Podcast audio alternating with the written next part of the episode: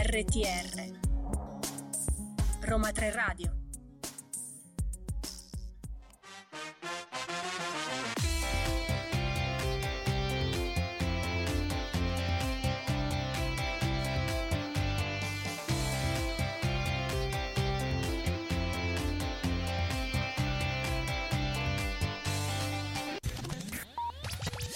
Eccoci qui, è lunedì per cominciare una nuova settimana insieme. Spumeggiante. Spumeggiante, l'avete già sentita qui con me, c'è Chiara Esposito. Ciao Claudio. Grazie, che bello vederti, questo appuntamento settimanale sull'attualità europea, diretto, curato e diciamo animato anche dal centro Europe Direct degli studi, dell'Università degli Studi Roma tre.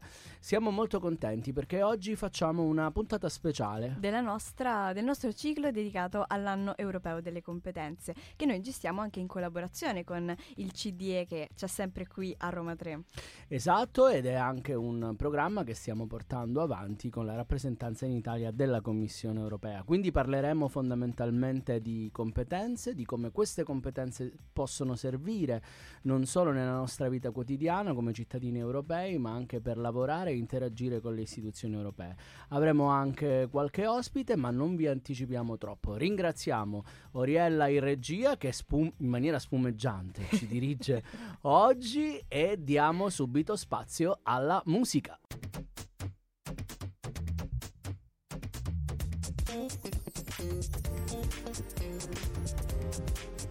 R T R Roma tre Radio.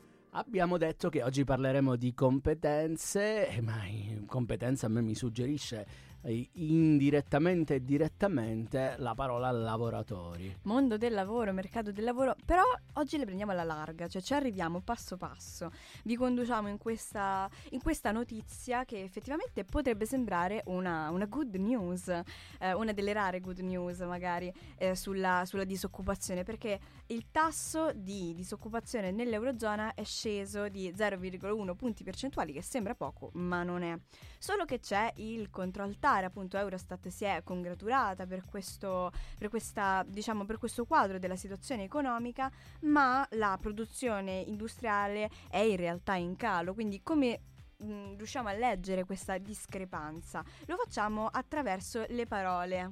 Le parole che sono quelle del segretario generale del Fondo Europeo per gli Investimenti, la F E I, che ha osservato analogamente che una delle maggiori difficoltà affrontate dalle imprese è proprio l'accesso alla manodopera qualificata. Ecco il nostro link eh, con le competenze. Attualmente oltre tre quarti delle imprese dell'Unione Europea incontrano infatti una certa difficoltà a trovare lavoratori con determinate qualifiche. Quindi questi dati Eurostat eh, decenti eh, e recenti eh, indicano che il trentasette per cento degli adulti ha l'abitudine di seguire corsi di formazione. Questa è una cosa interessante perché ovviamente dà manforte a quello che è tutto l'ambito di azione dell'Unione Europea. Inoltre quattro cittadini europei su dieci, eh, quindi un lavoratore su tre, non dispongono delle competenze digitali di base. Quindi non mi criticare più, Chiara, perché noi eh, abbiamo un occhio particolare per il digitale. Già nel duemilaventuno ben ventotto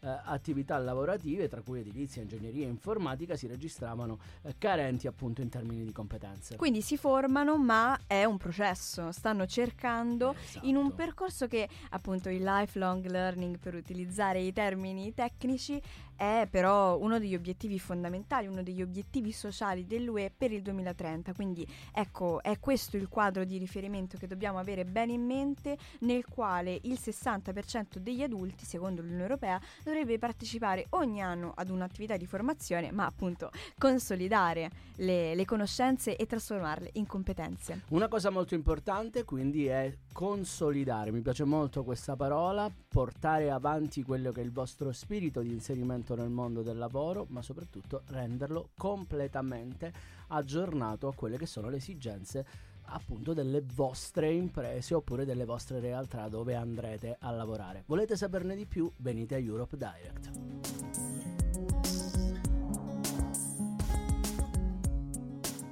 R T R Roma tre Radio.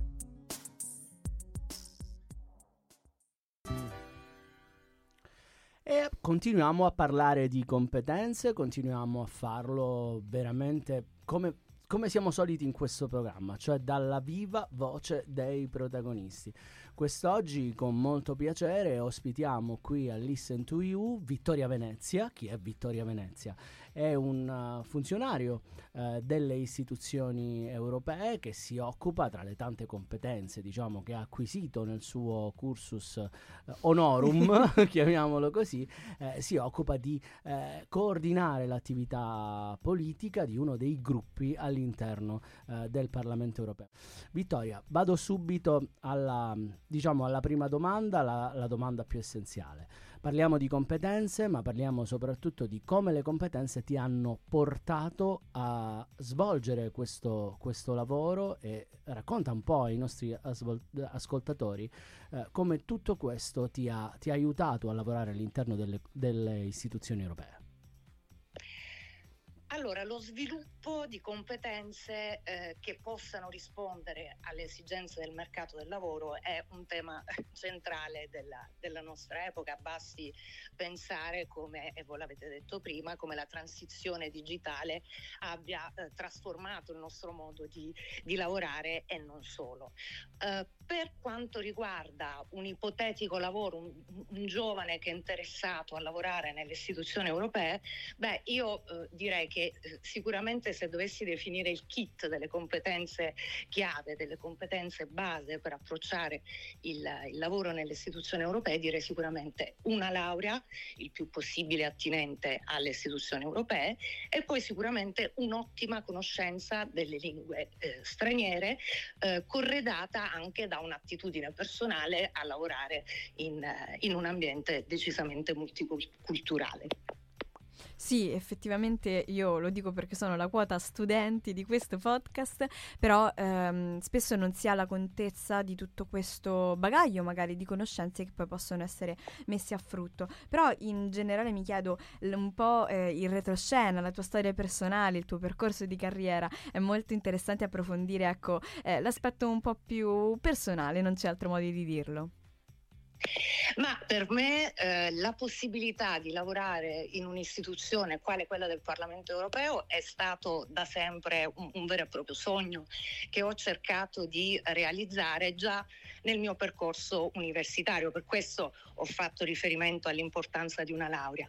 Ehm, ad esempio, nel mio caso specifico, aver studiato relazioni internazionali e diplomatiche con un focus europeo mi ha sicuramente dato il vantaggio, nella fase iniziale della mia esperienza professionale a Bruxelles, di capire con molta più rapidità le dinamiche interistituzionali. Quindi sicuramente il percorso eh, universitario è eh, un buon trampolino di base. Eh, detto ciò, voi eh, avete fatto riferimento prima a, a Lifelong Learning Program. In effetti, quando parliamo di competenze, noi non parliamo di un concetto statico, ma parliamo appunto di un concetto che ci accompagna lungo il corso di tutta la nostra esperienza professionale. Quindi si parte con un kit di competenze base di partenza, però poi appunto eh, si deve avere la capacità di svilupparle nel corso del tempo, adattandosi alle esigenze del mercato del lavoro. Esatto, competenze che comunque i nostri cari ascoltatori possono approfondire proprio all'interno delle istituzioni europee, ma se volete saperne di più continuate a seguirci.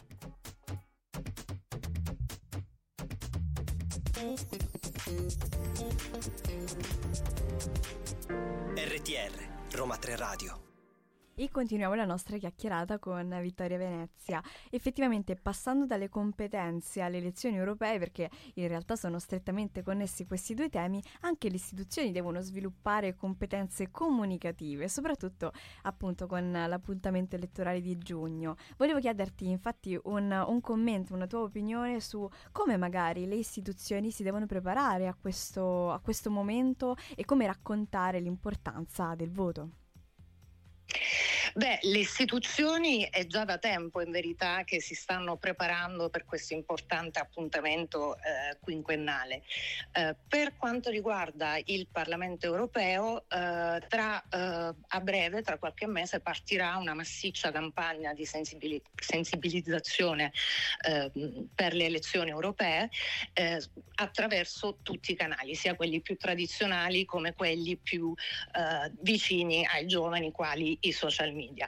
Um, verranno organizzate anche tutta una serie di eventi nei vari eh, Stati membri, e in questo senso è fondamentale anche il supporto dato dai vari eh, uffici di rappresentanza del Parlamento e della Commissione europea. E poi ci sono centri importanti come appunto Europe Direct, che in questo senso eh, sono particolarmente utili perché ci consentono di accorciare le distanze tra i cittadini e l'U E e le istituzioni U E. Quindi in tal senso c'è, c'è grande fermento. Voi l'avete già ricordato in più occasioni, l'otto e il nove giugno eh, si terranno queste elezioni europee. Ricordiamo che per quanto riguarda l'Italia eh, saremo chiamati ad eleggere una delegazione composta da settantasei rappresentanti. Quindi ricordiamoci di andare a votare, mettiamo un reminder sul telefono. Anzi, a riguardo eh, mi viene in mente un sito che è appunto election punto europa punto e u, che ci dà la possibilità di impostare un reminder, quindi a questo giro non abbiamo veramente scuse. Hai ragione Vittoria, soprattutto perché deve diventare un esercizio non solo evidentemente di partecipazione politica, ma proprio di espressione della nostra volontà. Proprio per testimoniarti siamo veramente con- contenti, eh, penso di interpretare anche il pensiero di Chiara, di averti qui eh, in trasmissione. Data la tua esperienza di molti anni all'interno delle istituzioni e anche, diciamo, eh, le diverse responsabilità che hai ricoperto, Eh, voglio fare un po' il ruolo che mi compete, quello della zanzara. Eh, come mh, ritieni che oggi debba essere comunicata l'Unione Europea? Dacci qualche consiglio. Allora, intanto vabbè, credo che realtà come quella di Europe Direct eh, non abbiano bisogno di tanti consigli, nel senso che svolgete il vostro lavoro in, man- in maniera eccellente, dando visibilità alle eh, tematiche, ai programmi e alle politiche dell'U E. Eh, detto ciò, io eh, credo che sia importante eh, veramente eh, avvicinare il cittadino europeo alle istituzioni europee. Sentiamo parlare... Eh, proprio recentemente, alla luce eh, delle proteste dei vari agricoltori, sentiamo parlare dell'Europa come eh, un'entità astratta, come, eh, come il cattivo, l'Europa ci impone questo, l'Europa ha deciso questo, ma in realtà l'Europa chi è? L'Europa sei tu, l'Europa sono io, siamo noi cittadini che con il nostro voto eh, definiamo qual è il volto dell'Europa del futuro. Per cui eh, sicuramente nel comunicare io eh, metterei l'accento sul fatto che l'Europa siamo noi, non è un'entità astratta, l'Europa è al servizio dei cittadini e dà opportunità ai cittadini, nonché stabilità eh, su, su tutti i livelli della, della società. Hai ragionissimo, noi ti ringraziamo per essere venuta qui a Listen to You. Era Vittoria Venezia, funzionaria del Parlamento europeo.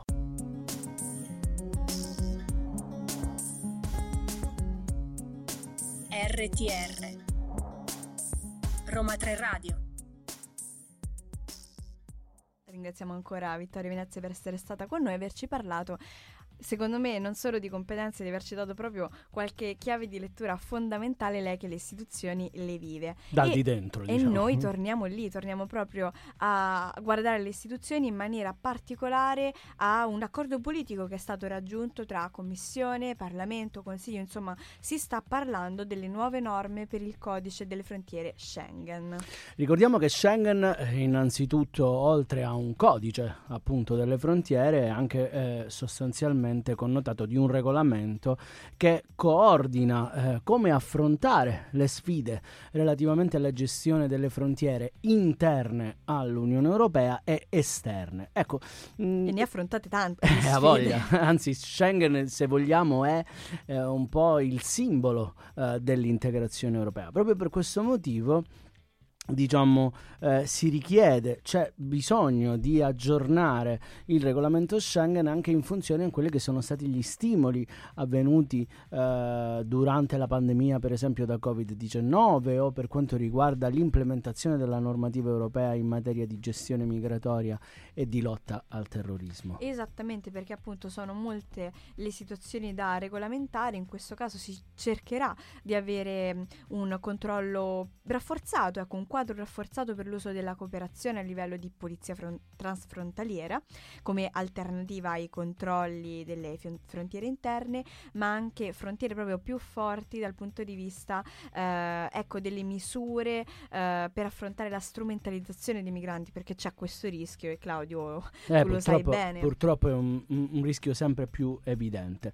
Un accordo che include diciamo proprio alcune misure eh, specifiche e che soprattutto soprattutto eh, viene rivisto anche attraverso la possibilità di reintroduzione delle frontiere interne da parte degli Stati membri in determinati casi, ma come misura in questo caso di ultima istanza, cioè un sistema strutturato con dei limiti di tempo più definiti e maggiori garanzie per chi? Evidentemente eh, per i cittadini. Ma abbiamo anche uno specifico ambito che riguarda le competenze, è eh, vero? Assolutamente, perché mh, siamo qui per parlare di questo oggi e eh, si, si parla della mobilità dei lavoratori, perché ecco eh, Schengen non è semplicemente un sistema che eh, regolamenta il nostro, i nostri spostamenti per i viaggi, ma anche per tutti quei lavoratori transfrontalieri o per chi vuole iniziare a intraprendere una carriera in un altro Stato membro. Devo dire che, che è molto rassicurante sapere che ci sono dei sistemi così ben congegnati per aiutare tutti quanti i cittadini in maniera paritaria. È molto importante parlare di Schengen oggi e soprattutto approfondire quella che è la regolamentazione di Schengen, perché lo ricordiamo a beneficio di tutti, Schengen, l'area Schengen è quella che dapprima ha dato un quadro normativo alla libera circolazione dei lavoratori, oggi dei cittadini, ma soprattutto è quello che consente all'Unione Europea in momenti di particolare necessità, quindi in, in, nei momenti in cui c'è bisogno di un intervento securitario, di poter agire in maniera immediata, capillare ed efficace. efficiente. Ovviamente lo sappiamo che tutti voi nelle vostre case abbiamo, avete la valigia già, già pronta come giovani lavoratori europei, quindi armatevi di competenze e continuate a seguirci.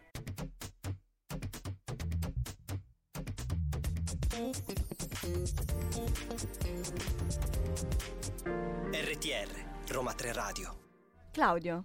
Siamo... Ah, siamo già di nuovo qui a parlare di un elemento molto importante. Ricordiamo che oggi il tema principale sono le competenze. Parliamo di uno studio, di uno studio diciamo di ANPAL, che è la nostra eh, diciamo partner nazionale sulle politiche attive per il lavoro, pubblicato proprio dalla Commissione Europea. E, è uno studio molto importante perché parla del progresso dei modelli di produzione ecologicamente sostenibili, che è uno dei principali fattori che guidano che cosa? La ridefinizione delle competenze richieste dalle aziende. Un tema molto centrale, vero Chiara? Assolutamente, perché il punto il quadro europeo ci aiuta ad aggiornarci e eh, soprattutto questa ultima versione della classificazione include un elenco molto vasto, eh, cinquecentosettanta competenze ecologiche, quindi ci aiuta anche a capire le nuove frontiere e eh, a, a stare al passo, a stare al passo con i tempi, soprattutto perché sono proprio i lavori che cambiano, che si trasformano. In questo caso la classificazione delle cosiddette European Skills, Competence, Qualification and Occupation, ESCO, si chiama, questi acronimi dell'Unione Europea di cui parliamo sempre, sono fondamentali e sono composti da circa tremila professioni di green job, chiamiamole così, eh, che possono eh, diciamo in un certo senso offrire circa tre, tredicimila competenze, che sono abilità e conoscenze che ogni singolo lavoratore può mettere in atto. Il sei febbraio duemilaventiquattro la Commissione Europea ha divulgato questo studio appunto realizzato dall'ANPAL, che esplora come questi modelli di produzione sostenibili abbiano un impatto, secondo il ruolo cruciale appunto degli E S C O, di queste competenze eh, sostenibili nel mondo del lavoro. In buona sostanza, come la nostra economia e come il nostro del mercato del lavoro sta diventando verde e come noi possiamo diventare eh, sempre la... più verdi. Sempre più verdi. Anche perché c'è un green ranking, quindi proprio le occupazioni sono state classificate in quattro gruppi anche sulla base della loro vocazione, quindi alta vocazione, media alta vocazione, medio bassa o bassa vocazione, inteso come produzione sostenibile che richiede revisione delle competenze aziendali, perché magari un lavoratore non è ancora al passo con i tempi perché non è stato ancora adeguatamente formato per questa nuova frontiera, ma adesso si capisce come intervenire facendo questa mappatura. È importante parlare anche di questo perché parliamo ovviamente del lavoratore e quindi del green job all'interno della doppia transizione che sta affrontando l'Unione Europea, che è una transizione sia digitale che green. E per fare questa, per operare in maniera adeguata la valorizzazione di queste eh, competenze, come si può fare? Si può fare per esempio eh, promuovendo investimenti di maggiore entità, oppure rafforzando la pertinenza delle competenze, collaborando strettamente per esempio con le parti sociali, che sono quelle che ci suggeriscono come il mondo del lavoro eh, deve in un certo senso svilupparsi, oppure abbinare le proprie aspirazioni e le proprie competenze personali alle opportunità del mercato del lavoro, magari individuando un'azienda green che ci richiede eh, come operare all'interno. Ultimo ma non ultimo, cercare di attrarre persone provenienti da paesi terzi, dotate appunto di queste competenze necessarie di cui ha necessità l'Unione. Che dire, se avete bisogno di approfondire questo tema, venite come sempre a trovarci a Europe Direct.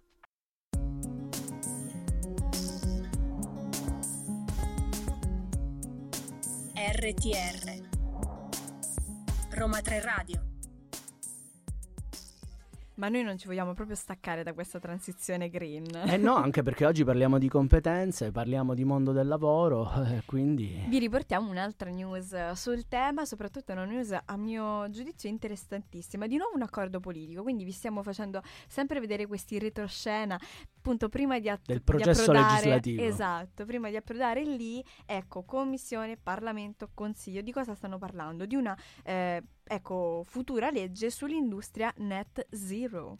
Net zero che significa appunto a impatto zero, ed è proprio la Commissione Europea che ha accolto con favore l'accordo politico provvisorio raggiunto dal Parlamento europeo e il Consiglio eh, su una legge appunto sull'industria a impatto eh, zero sulle nostre economie green. È un accordo che quindi eh, dovrebbe aiutare gli Stati membri dell'Unione Europea e l'industria all'interno dell'Unione Europea a sviluppare delle tecnologie pulite, ma anche a fare passi in avanti verso quelle che è la costruzione di capacità produttive eh, green all'interno del sistema, eh, del sistema europeo, sostenendo per esempio la creazione anche di posti di lavoro green, quindi dei green jobs di cui abbiamo parlato e eh, magistralmente eh, visti dalla, dalla relazione di ANPAL, ma anche con una uh, qualità in più, cioè quello di raggiungere la neutralità climatica. Ricordiamolo che l'obiettivo che l'Unione Europea si è posto è entro il duemilacinquanta. Fit for cinquantacinque, imparerò a dirlo prima del duemilacinquanta, però sicuramente ecco questo piano industriale è parte del grande quadro del Green Deal. Noi a Europe Direct ne abbiamo parlato più volte con una serie di webinar, con un sacco di ospiti, non smetteremo di farlo, soprattutto perché questo accordo in realtà eh, ha dei punti molto interessanti che ci fanno guardare alla facilitazione dell'accesso al mercato dei prodotti net zero in generale, ma anche ecco un aspetto più concreto, quindi creare un ambiente normativo semplificato, perché la burocrazia non piace mai a nessuno, men che meno quando si parla di eh, un nuovo mercato da aprire e consolidare. E poi ecco, per sostenere queste iniziative saranno istituite accademie dell'ingru- dell'industria net zero. Io ne vorrei sapere di più. Eh beh, questo effettivamente è molto molto importante, soprattutto perché eh, riguarda in primis il nostro tema centrale, cioè quello delle, eh, delle competenze, ma anche e soprattutto la possibilità di includere all'interno del mercato del lavoro europeo eh, lavoratori che siano necessari all'aumento delle industrie a, a, a poco impatto ambientale. Un accordo che, ricordiamolo, eh, ha anche altri punti, cioè quello creare un ambiente normativo semplificato e favorevole, per esempio alle tecnologie pulite, oppure accelerare la cattura e lo stoccaggio di C O due nell'Unione Europea, che se vogliamo è un obiettivo importante per raggiungere la neutralità climatica, ecco. Ma soprattutto facilitare l'accesso dei nostri lavoratori. Una legge che prevede appunto eh, anche la realizzazione di una piattaforma per il coordinamento, perché altrimenti ecco mettiamo a terra tanto ma non riusciamo a strutturare e soprattutto a eh, ecco mettere a frutto questi investimenti. Noi sicuramente, l'abbiamo detto, ne riparleremo e continuate ad ascoltarci.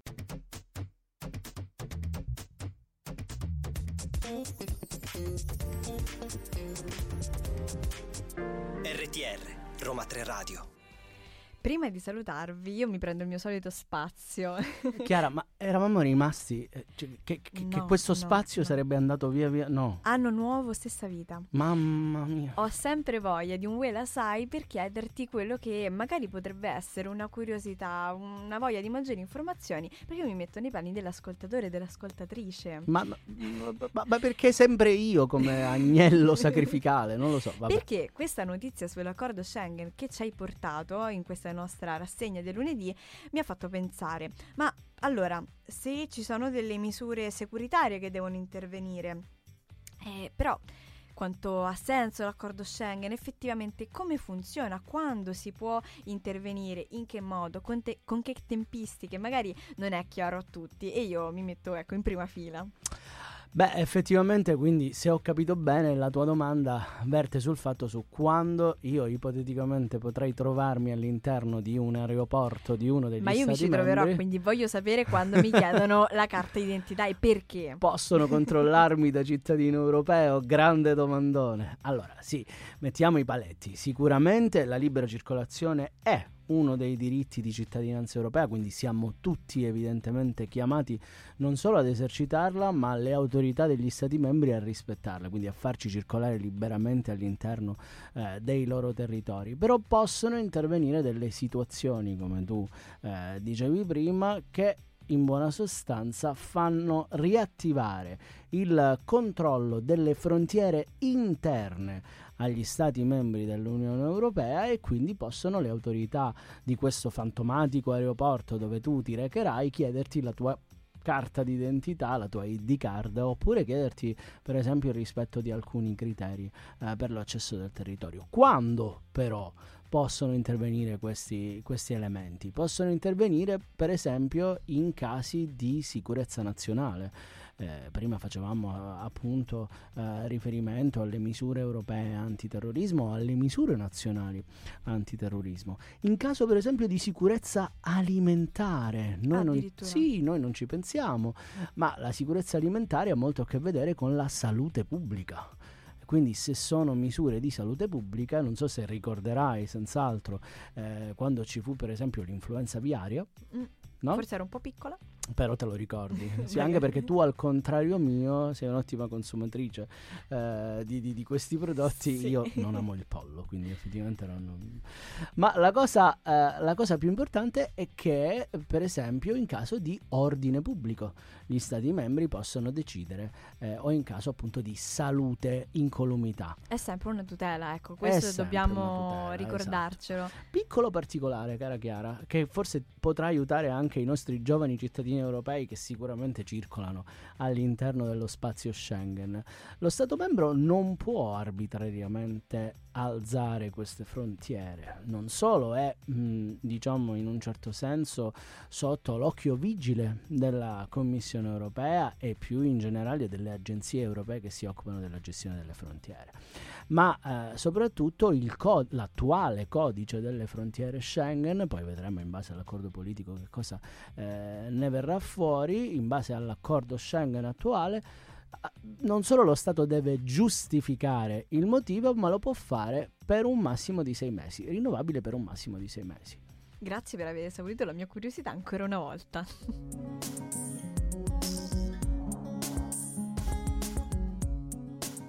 R T R Roma tre Radio.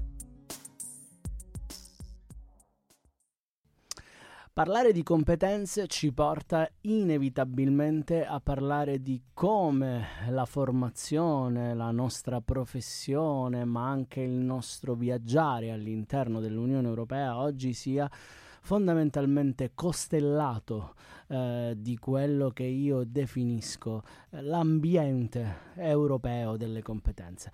È molto importante perché? Perché come abbiamo visto con il nostro ospite di oggi, che ringraziamo ancora, Vittoria Venezia del Parlamento europeo, le competenze non devono essere un ostacolo, bensì devono essere il trampolino di lancio verso la nostra carriera internazionale, meglio se all'interno eh, delle istituzioni europee, ma possono anche essere il volano per la nostra partecipazione politica. Infatti proprio grazie al nostro ospite abbiamo ricordato non solo l'importanza del prossimo appuntamento elettorale, ma anche e soprattutto eh, abbiamo ricordato come è importante comunicare l'Unione Europea. Guarda, ma... io il messaggio che però mi porto a casa è che non è mai troppo tardi, perché con questa transizione green, digitale, persone magari che hanno una carriera alle spalle possono ancora formarsi, imparare e soprattutto eh, aiutare la comunità de- di questo mercato del lavoro così plurale a svilupparsi. Quindi una, una bella botta di autostima, di speranza, che non è sì, ecco. che non è da poco. Poi abbiamo scoperto anche che le competenze possono essere green, che possono essere a impatto zero, che possono che possiamo essere utili alle aziende che producono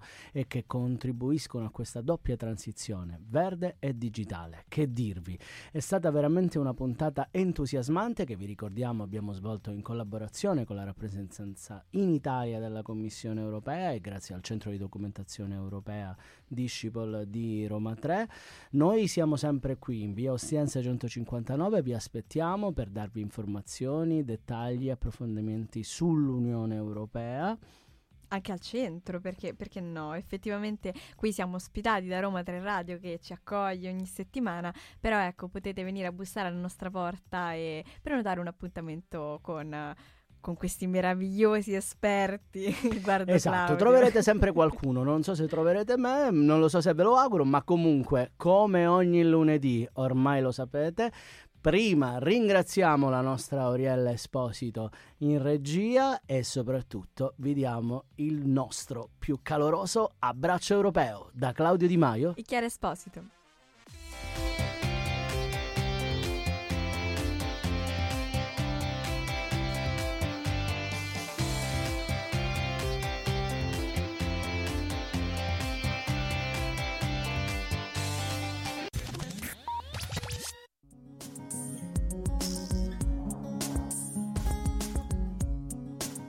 R T R Roma tre Radio.